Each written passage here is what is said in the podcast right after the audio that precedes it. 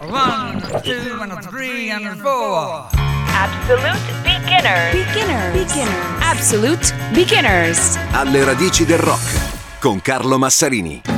Il memorabile giro di basso impugnato da Randy Meissner che svisa e apre One of These Nights, la title track del quarto album degli Eagles, è il momento in cui la band comincia ad arrivare in vista del traguardo con lo striscione band più popolare dell'America degli anni 70. È una canzone, ed è anche un album, piuttosto diverso dai primi tre, che li hanno visti consolidare il loro ruolo di pionieri del country rock los angelino, perché da quel soft rock iniziale sono scivolati sempre di più verso una deriva rock, inserendo in formazione una quinta aquila, Don Felder. L'hanno chiamato per aggiungere un tocco di slide guitar nel terzo album, On the Border, e il giorno dopo l'hanno invitato a unirsi a loro.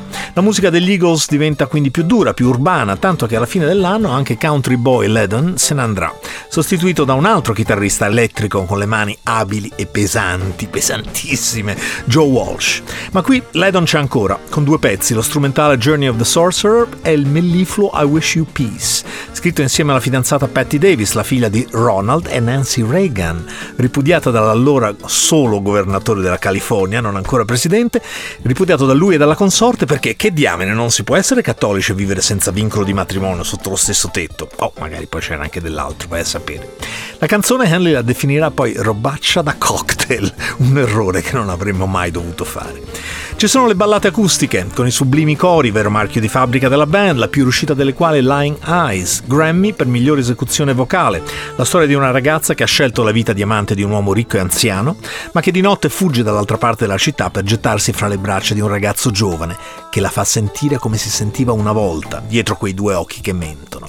Sono brani lenti, anche orchestrati, come Hollywood Waltz, After the Thrill is Gone, e il terzo singolo, Take It to the Limit, scritta insieme a Meissner che la canta con la sua voce da alta quota.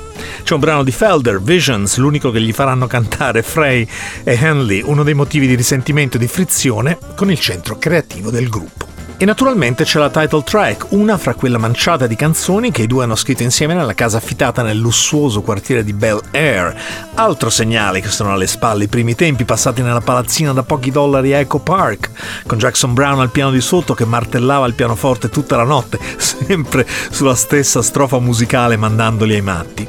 I due sono ormai Lennon McCartney della California del Sud e sanno di poter contare su due voci solisti belle e diverse.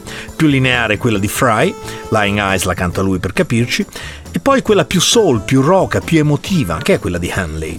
E lui ad intonare questa canzone fatta di promessi e sogni, una di queste notti, una di queste pazze notte, che coglie magnificamente il senso della notte, sospesa fra realizzazione delle proprie aspettative e il rischio che tutto svanisca via all'alba.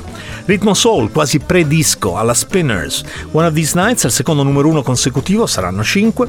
L'album è nominato per il Grammy come migliore dell'anno e primo da quattro numeri uno consecutivi. La via della gloria è imboccata. Absolute Beginner di oggi, The Eagles, 1975, One of These Nights.